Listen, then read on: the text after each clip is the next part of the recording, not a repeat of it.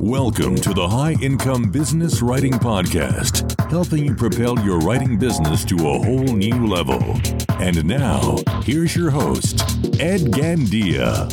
Hey there, welcome to another episode of the High Income Business Writing Podcast, the number one podcast for business writers and copywriters who want to earn more in less time doing work they love for better clients, with over one million downloads from listeners just like you across one hundred one countries. I firmly believe that the days of offering just writing services, writing assignments for your clients, those days are numbered. At least if you're an ambitious writer who wants to earn and continue to earn a strong six-figure income doing great work for great people. Now, I don't want to sound like an alarmist, okay? It's not that you're going to starve by offering only writing projects.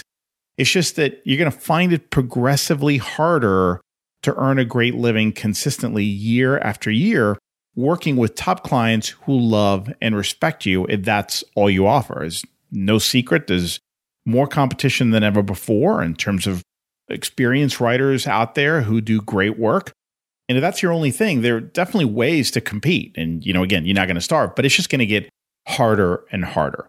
If you want to do well for yourself, you have to shift away from being an order taker to being a trusted advisor who can help clients way beyond just giving them content, just beyond cranking out piece after piece after piece every month.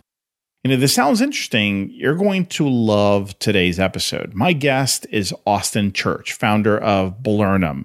Blurnum is a branding and marketing firm that works with passionate and gutsy company founders to build brands people care about.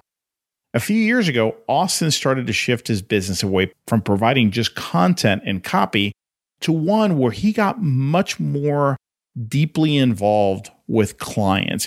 And he started helping them with strategy and planning by offering separate strategy engagements. In fact, he would, and he still does, he leads with those offerings when he talks with a new prospect. And the results have been nothing short of transformational for both his company and his clients' businesses. In this detailed discussion, you're going to hear exactly how and why that transformation took place, what it's enabled Austin and his team to do for clients, and how it's made his work so much more fun and profitable. We start at a high level, so just bear with us, but we're going to get into the weeds a bit and make this idea very practical for you. So I hope you enjoy it. Austin, welcome aboard. Great to have you here. Thanks for having me, Ed. I'm delighted. Well, so am I, and I'm glad we connected, and I'm very excited about this topic because it's something that I'm constantly thinking about, and I'm not sure we've really addressed this level in this show before. So looking forward to diving in. Before we do, the, why don't you tell us a little bit about your current business? And you know, we're going to dive a little deeper into this in our conversation, but I'm just curious with you know people who don't know who you are, what it is you do, what kind of work you do, and what types of clients you typically work with. Sure. So currently I do a lot of strategy work, and that entails brand strategy, content strategy, launch strategy, to some degree, messaging strategy, and then often carry high-level messaging forward and still do some boots on the ground copywriting as well. And types of clients I most enjoy working with are usually mission-driven and have a brand-first philosophy. Mm-hmm. I think that brand is a mechanism for innovation. I think it's more important than ever. And so I find myself working with a lot of e-commerce companies.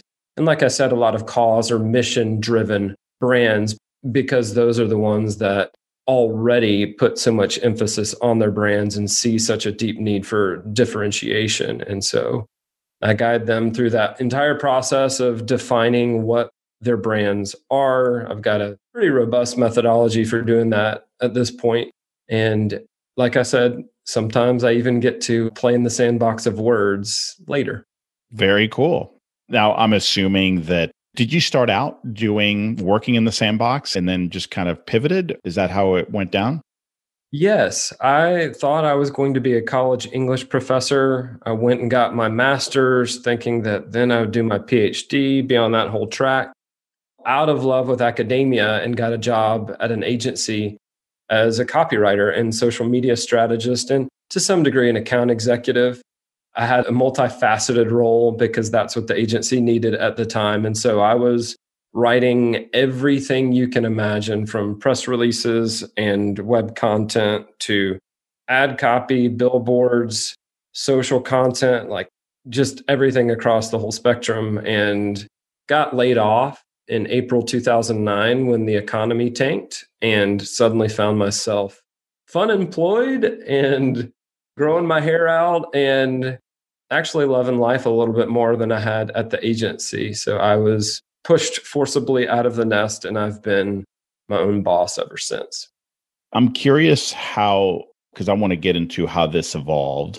I'm assuming that when you started out on your own, you started out as a freelancer, and maybe I'm wrong, but you started out basically offering copywriting, content writing services for your clients. Is that how you got started?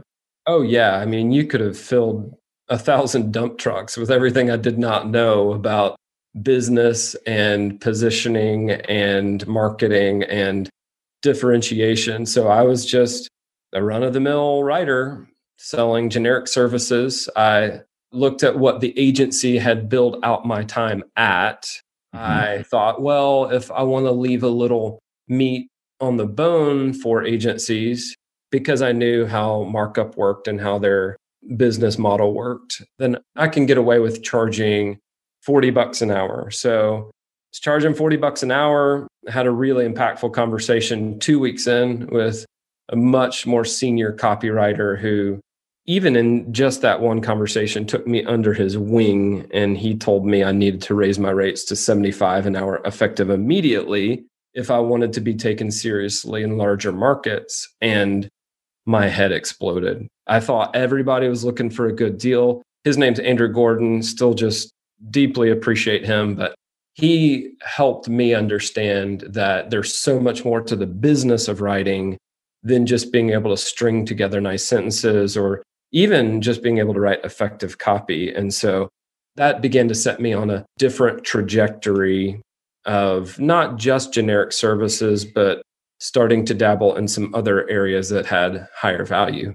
Well, let's talk about that. You know, you do something that I see very few people do, and I'm talking about freelancers. You offer strategy as a standalone service, a standalone offering. So I'm curious, when did you start doing that, and what was your motivation for moving in that direction? So early on, I did it out of a practical need for the direction of the project to make sense.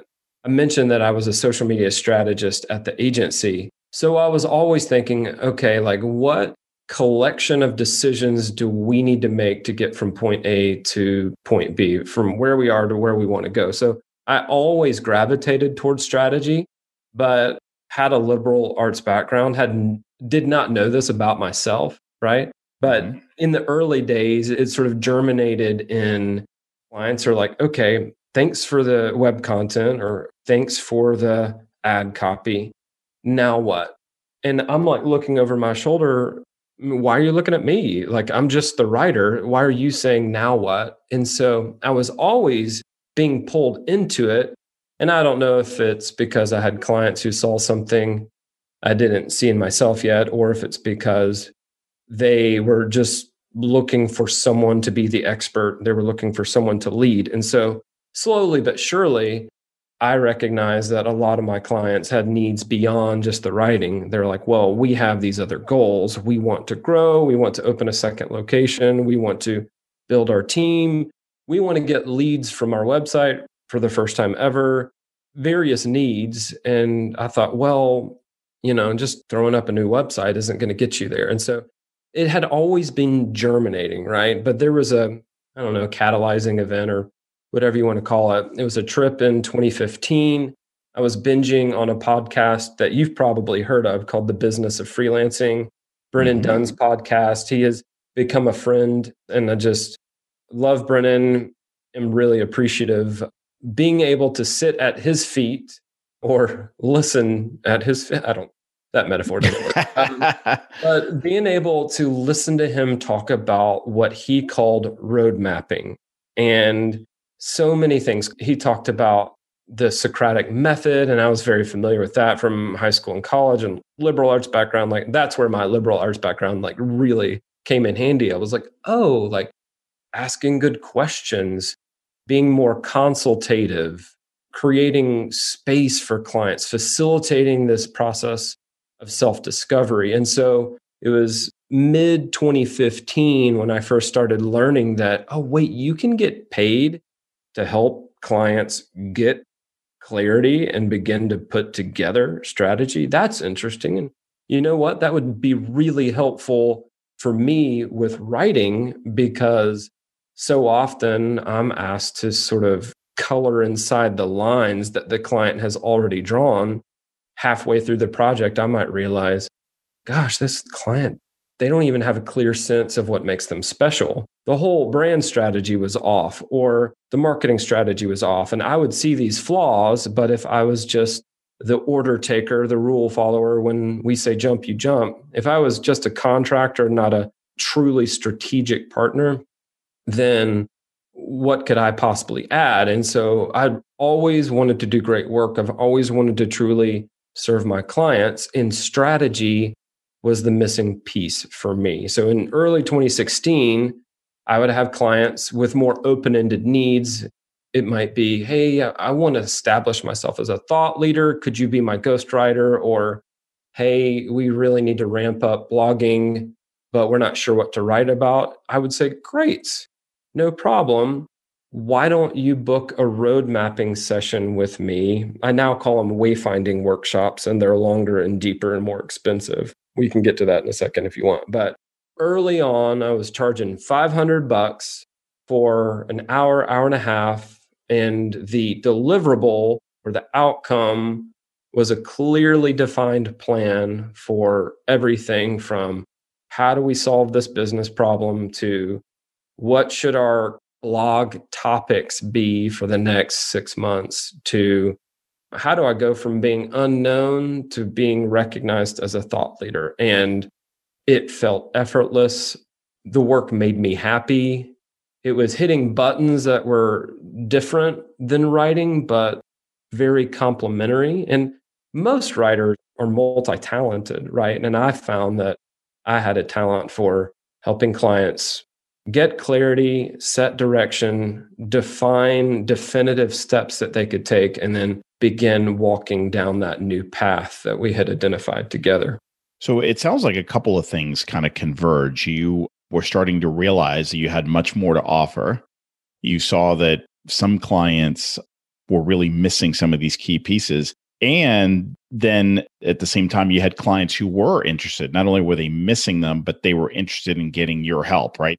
It wasn't just all on your side. It was a convergence of things happening on both sides. At least that's how I'm interpreting. Is that about right? That's right. And like I said, we're all multifaceted. And I think if you come into the business sphere through the door of writing, it's easy to keep on thinking, well, I'm just a writer. And mm-hmm. we make ourselves smaller than we really are. Well, over time, you do accumulate some business acumen. You've got more to offer. And I found that maybe seven out of ten prospects actually did not have a well-defined project. So they would come to me and they would say, hey, we need new web content, and just being naturally curious. And then later, once I'd developed out my toolkit of open-ended questions, I would say, oh, great. Tell me how you arrived at that conclusion. And sure enough, there were all these unstated, amorphous goals, most of them involving growth or less waste or more efficiency or fewer headaches. And so over time, as I call it, like the buried dartboard, right? If you can uncover the edges of the buried dartboard and now you can clearly see the bullseye, the project is very different after one of those conversations than it was coming in. And there's a writer named Alan Weiss legendary consultant, wrote the book Million Dollar Consulting, and he talks about conceptual agreements. And I found that strategy as a standalone offering means I get paid to do very deep and thorough discovery, reach a conceptual agreement about what the follow-up or next project would even be. And then it will become clear to the client and to me whether or not there's even an opportunity to keep working together. Sometimes, because we now can clearly see the dartboard, we know what the target is, it's clear that they don't need my help at all.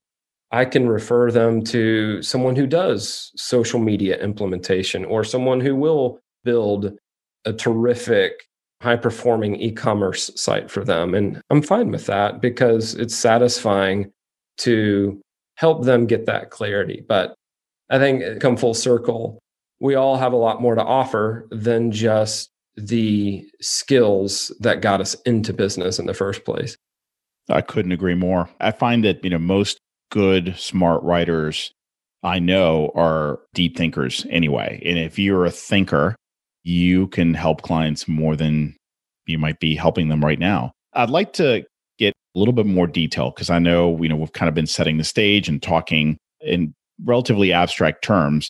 But I guess as a way to pivot into more specificity, a two-part question. How would you define strategy? Okay, because I want to make sure we're all on the same page here. And what does a typical strategy engagement involve for you? Great. I define strategy as the group or collection of decisions that you will make, plan to make, to get from where you are to where you want to be. So we can use strategy for a home renovation. We can use strategy for web content, sales copy. We can use strategy for going on a road trip. It all starts with a goal, and a lot of clients actually don't have clarity around their goals. Sometimes it's been months since they've really done any real planning, any take a look at your numbers, what is the next realistic milestone, that sort of thing. And so, again, if seven out of ten people coming to me and asking for a project aren't, I think it was Seneca who said something like, if you don't know what harbor you want, any wind will do. Mm-hmm. You may have been a part of projects, and I certainly have, where the client, you fulfill the contract down to the every I dotted, every T crossed, and the client is still somehow dissatisfied because that project revealed that the needs were deeper or broader or just very different than whichever project you got hired to do. And that always made me a little bit sad because, yes, I came away with a portfolio project. Did the client really get what they needed? I started adding this as, I call it a narrow corridor, right? I asked all my clients to walk down the same narrow corridor before we get into the bigger house where I can offer them any variety of packages or bundles of services, right? And so a typical strategy engagement looks like me sending over a list of eight to ten questions in advance. Those questions pertain to their goals. Those questions pertain to even their experience working with someone like me. How did they arrive at this conclusion? Was there some sort of triggering event or itch that made them say, you know what, I really need to hire so-and-so? Are they looking to the future? I'm just trying to gather as much intel as I possibly can beforehand, because I now have a list of twenty to thirty questions that I use during the, the engagement itself. You can call it a session, strategy session, a workshop, whatever. I have a list of questions that I will then hand pick the right questions based on my initial impression of where the client is, where they want to go. And I know going in that they're roughly needing some help defining the brand, or they're feeling stuck with content. So I know generally which problems they're trying to solve. then once we dive into the actual engagement, I'm just asking questions. It's on Zoom or another video conferencing platform. I'll record it. That way I can go back and reference it later. But I'm pulling out more intelligence. I'm pulling out more goals, more objectives, all the unstated stuff.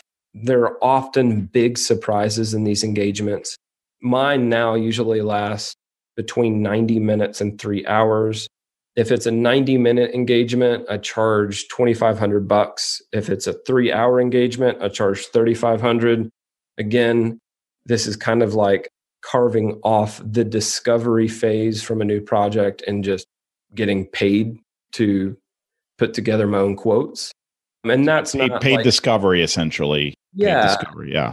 And again, my promise to clients in advance is always, I'm going to give you an actionable plan that has standalone value. Whether or not you choose to hire me after the workshop is up to you, but you're going to have a plan. So there's a lot of question asking, a lot of stirring everything up and seeing. It's sort of like, oh, and then there are glints of gold. It's like a river. You're like, oh, okay. There's some things that are brighter, some things that we need to pay closer attention to. The second part of the strategy session or workshop actually involves what are all of the available paths. Let me go back for a second. First phase is what problem are we truly solving for? Whatever initial request you made, what question are we trying to answer? What problem are we truly solving for? And then the second phase is, let's examine the various solutions or the various paths forward. Let's do a little cost-benefit analysis. Which one is most expedient, or which one is cheapest, or which path is most attractive to you based on various factors, right? And then once they've picked the path that seems best out of the ones that are on the table, well, let's put together a plan. What are the discrete steps? Can we figure out what you need to do in order to get what you want? And a big mess of notes, the client leaves literally or figuratively, and then take a couple of days to just clean everything up and deliver a neat, well-organized, very clear, and like I said, actionable plan. And then if I want to continue working with the client, the last part of the plan will be options for my ongoing involvement. So I'll say that another benefit of selling strategy as a standalone service, benefit of doing paid discovery, is I get paid to vet my clients. And I've done some of these where at the end, I thought, ah, this is not the right fit. Mm-hmm. And so I simply do not include the options for, oh, here's what a strategy re- retainer would look like with us. Or here's a strategy retainer plus one small creative project each month. And it has been transformative for my business to get paid to do discovery and put together quotes and vet clients. That's pretty cool. I mean, that's what you call your wayfinding workshop, right? Is that the term? Wayfinding workshop. We were, I have three young children, and we were watching Moana, and uh-huh.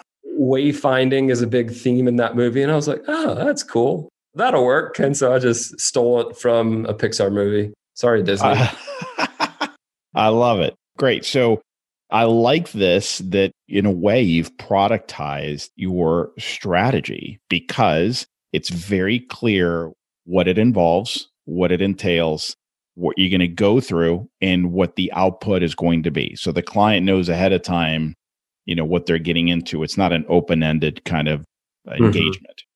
Mm-hmm.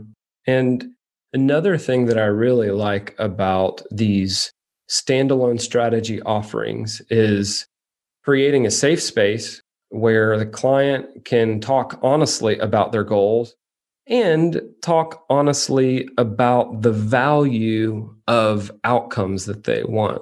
Mm-hmm. I think if you have not established trust with clients or with a new prospect, sometimes hard for them to be forthcoming and say, well, yeah, we need some conversion copywriting, and a new lead is worth five thousand dollars to us, because they're smart business people too. And they know that you're going to turn around and be like, well, if a new lead is worth five thousand bucks to them, then I could probably get away with charging.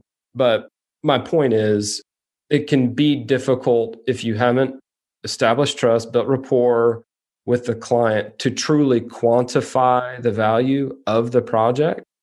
Well, paid discovery, paid strategy sets you up well for value-based pricing later, because during this workshop, here's how much a lead is worth to us, and here's what we did in revenue last year, and here's what we want to do in revenue this year, and we're really struggling with X, Y, and Z. And so if I then, in the report, have all that information, I can then say, and I won't underprice the next engagement. Take the value-based pricing approach, because they've given me in the workshop all of the information I need to quantify the value, and whew, a lot easier that way. Oh man. And you know what I love about it too, is they have skin in the game. They have just paid you for this process, which is night and day from when you are doing this as part of the qualification process, mm-hmm. right? Which is not, they're not going to get as deep, you know, they're just going through the motions. At least that's been my experience, because they know you need some information, but they're not vested in this particular outcome. They know you just need some information to be able to quote something. I mean, it sounds like the whole process is very collaborative, which I think is fantastic, because you described it as you're asking a lot of questions in terms of where they are now, where they're trying to go, outcomes, obstacles, et cetera. But then you get to a phase of the discussion where you're kind of putting everything on the table and collaboratively deciding on potential outcomes. Mm-hmm. Uh, so I just wanted to get clarification on that. Is that the case typically? It's very collaborative. And I think this process is particularly helpful for solo founders who often don't have a sounding board. They oh, might yeah, have yeah. advisors, they might have a board. And even the companies that have more than one founder often aren't diligent about blocking out time in their calendars to ask a deep question. And I joke, I'm like, hey, y'all, I live in Tennessee. We say y'all, but hey, y'all, it's just kind of funny that you could do this on your front porch. We have porches here in Tennessee too. Bear with me. Like you could, I'm in Georgia, so you're talking my language. Okay, right. So like go on the front porch, take a hot cup of coffee with you, take a journal, take a pen, and take these twelve questions and answer them. And voila, you'll have more clarity than you did before. But like the crush of trying to grow a business, we just don't do that as often as we could. So a lot of the time, they're paying me for their own self-reflection. And it inevitably happens with more than one founder that we're able to resolve some underlying tensions. We're able to get founders on the same page. And part of that is just anytime you have outside perspective, you have somebody who's willing to be direct and say, and I will be, that sounds like a really bad idea. Or even on the more positive front, are you really all that excited about this? Why are you pushing so hard for a project or a campaign? Or do you even like trade shows? Right? Like I had mm-hmm. one a while back where my client realized that she and her business partner needed to part ways. I'm like, so some deep stuff can come out. I'm like a business therapist sometimes, but well, that's that's exactly what I refer to it. By the way, it's business therapy, because you're asking questions that they haven't asked themselves. That's right. And so it's very collaborative. It's I find it joyful. I love this work, and the actionable plan is just icing on the cake. And by the time, and if it's a longer workshop and we're able to do it in person, I'll cater lunch. I'll have great coffee. Like I turned it into a whole experience, which I think is delightful. But what I want to send clients away with is just deep well of clarity and confidence that comes from clarity. Most of the people I work with, working hard and being intelligent, that's not their problem. It's just we begin to second guess ourselves when we haven't spent the time to get the clarity, because the clarity begets the confidence. And so it's fun. I don't need to keep jawing about that. It's a lot of fun. Well, let me ask you a couple of things about the engagement itself in terms of how it fits in your business.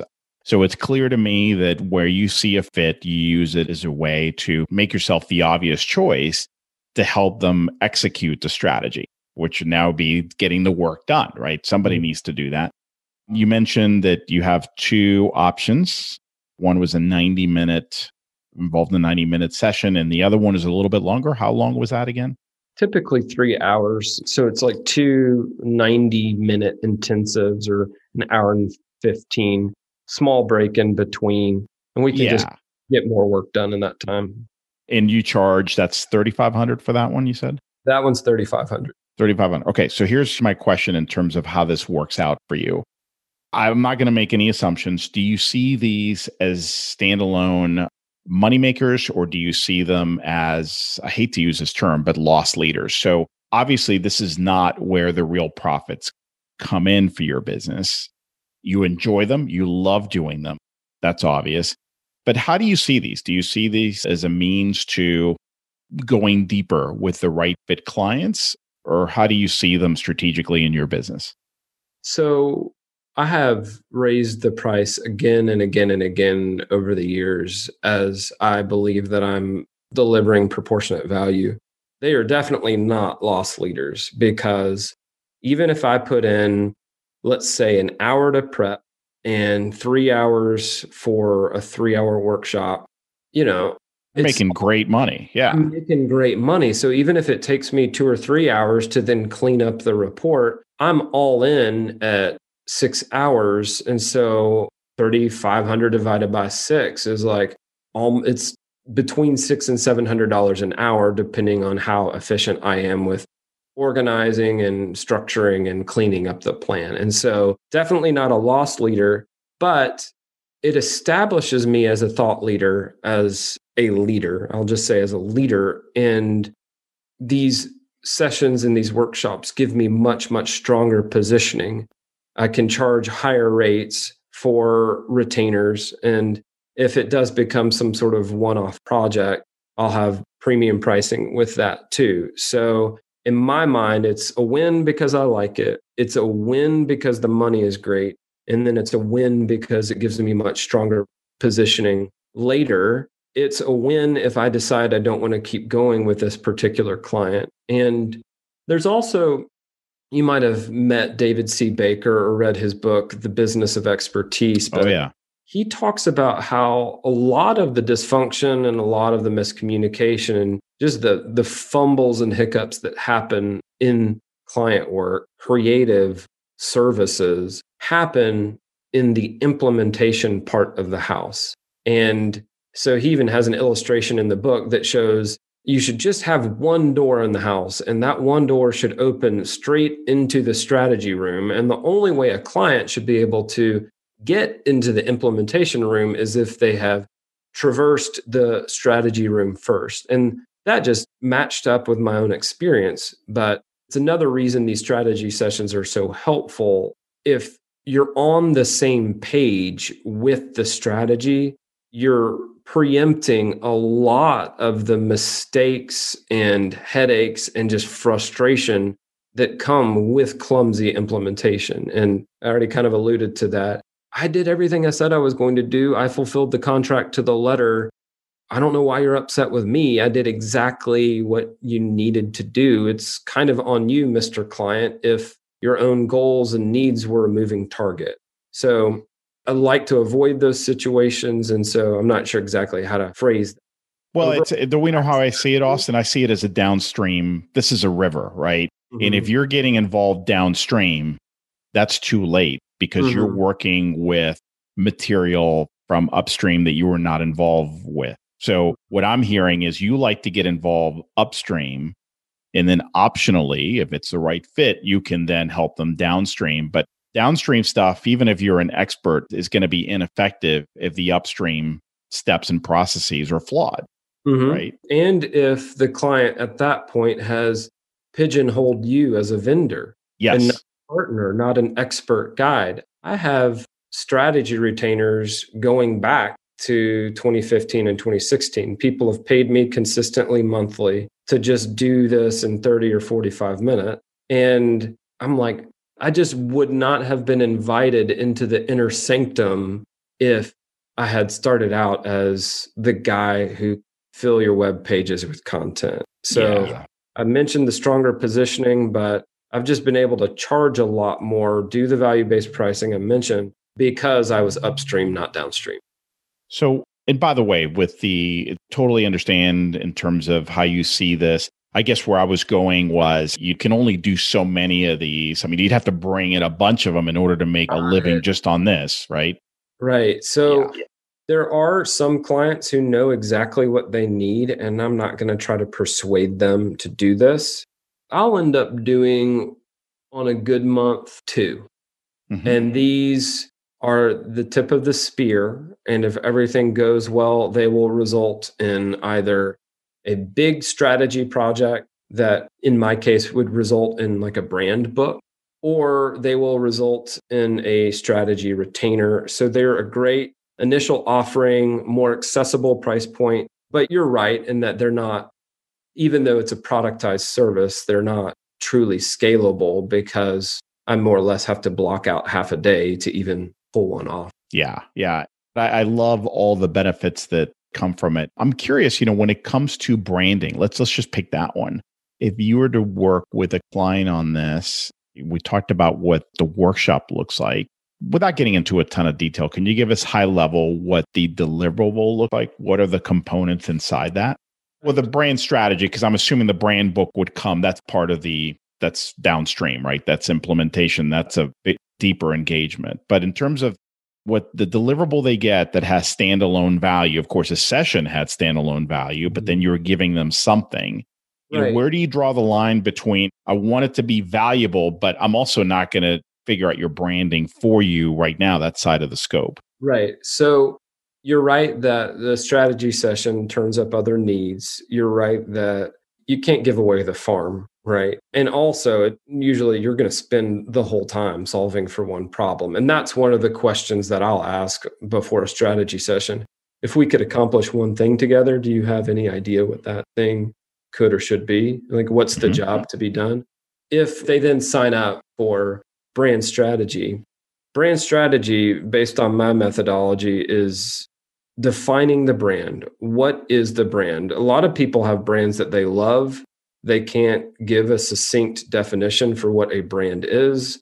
Based on my own research and just sort of praxis, a brand is a thought or an idea or a promise that calls to mind certain attributes and stirs up certain emotions. So a client, they often They don't know. They can't tell you succinctly what the brand is. So I say, let's define all of the component parts, mission, vision, brand values, which I think are much more important. They're more like operating principles rather than cozy sentiments you'd put on a poster on a wall. Brand personality, which includes voice and tone. Then we move to the identity block, which is visual identity, verbal identity. Oh, sorry, I skipped over strategy. The brand strategy piece is brand goals, business goals, target audience, positioning, and then high-level messaging. Once we've buttoned up the high-level messaging, we move on to identity, which sometimes I'll still subcontract a designer friend to actually do identity design. Sometimes I don't, but either way, they're getting verbal identity and then the emotional, intellectual dimensions of the brand, which I think are super important. But again, people are cloudy around some of these really important components of the brand. Intellectuals, like, what do you want to be known for? What do people have to believe in order to love your brand?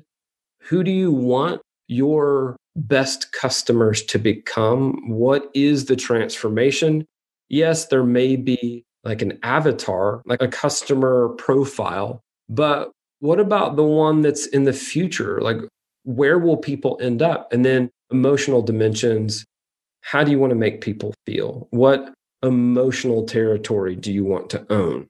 And once all that's in place, then you get into brand experiences, digital, physical, and then I carry over the intellectual and emotional dimensions as well. So it sounds like a lot, and it is rigorous, but again, it's fun. I've had clients get very, very emotional because for the first time in years, they're able to state why they started doing in this in the first place, what's in their hearts. And I don't mean to get all like squishy, but a lot of these people are lovely people who saw a problem in the world, something bothered them, they wanted to do something about it, and they're just not able to even say someplace like on a website, on a homepage, what their transcendent purpose even is. And so, now, brand- Austin, I just want to clarify something. You're touching on everything you just described in the workshop, correct?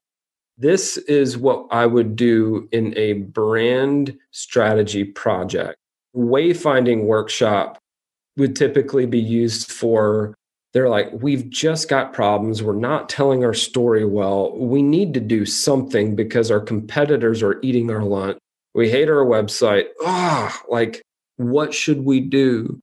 We're losing key employees because our culture's not great. And then what insight that may come from that is, oh, the root problem for some of these symptoms is you don't know what your brand is. Well, if you want to do something about that, hire me for a brand strategy project. And I think some of these symptoms will disappear. I wanted to make that distinction because it seemed extremely comprehensive. And I thought, well, this sounded like the downstream engagement. Right. But I didn't know if maybe you touched on all of those points during the workshop and just to kind of get an idea of how they're thinking about these things now. But that makes much more sense. That seems like a lot of ground to cover in the in workshop. Yeah. What I wanted to make sure it's just for listeners, and I'm trying to put myself in their shoes, is I want to make sure it's clear the fact that these workshops aren't designed to solve the problems. Mm-hmm. As much as they are to put everything on the kitchen counter, mm-hmm. you know, get that kind of clarity and start kind of narrowing things down to mm-hmm. few things that are really going to move the needle. And mm-hmm. that in and of itself has great value for a client because, oh my gosh, yeah, now I see it, right? So then you can say, all right, so these are the things you would need to do. And then here are the next steps. Here's how you do it. And here's how I could help you if you were interested. That's right. And I'm glad you brought that because I think those of us who have been so heavily involved with implementation for so many years actually have a bit of an identity and paradigm shift. It can feel a little bit uncomfortable to just get paid to bring clarity. It's almost like, wait, is this sleight of hand? Like, I don't want to deceive anybody, but three hours seems like a lot of time.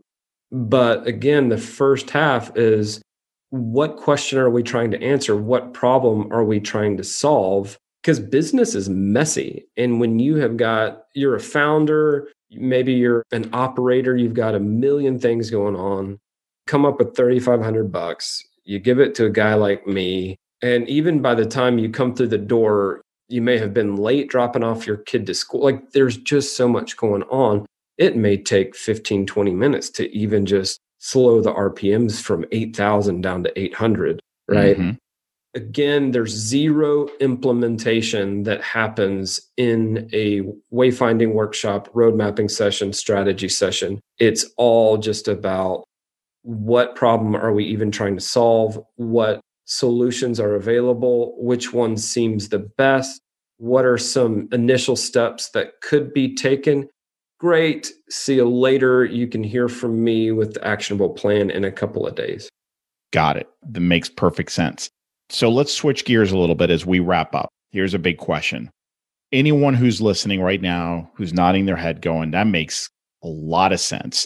But I see this chasm between where I am right now and how I'm working with clients and what Austin is describing. How can they start moving in this direction? Is there a a simple next step or two that you might suggest someone consider? Yes. I do think some people do not like strategy. and that's okay. So I would say to anyone listening who's intrigued by anything we talked about today, intrigued by strategy as a standalone offer, you wouldn't even be intrigued by this if it weren't a good fit based on your skills disposition, right? Some people mm-hmm. are just naturally good listeners, love asking thoughtful questions. If that's you, then the next step is just an experimental approach.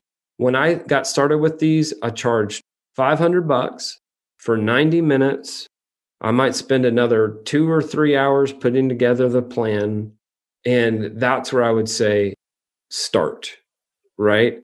You can go online. You can touch base with me. I'll be happy to share some of my open-ended consulting questions with you. It's not sleight of hand, but step one, if this even intrigues you, that probably is your green light. Step two, collect some questions and just start putting this offer out there. I can help you with a strategy session, get clarity around a business problem, creative problem, even a writing problem that you want to solve. Step three, book one, see if you like it. If you don't like it, you don't have to keep going.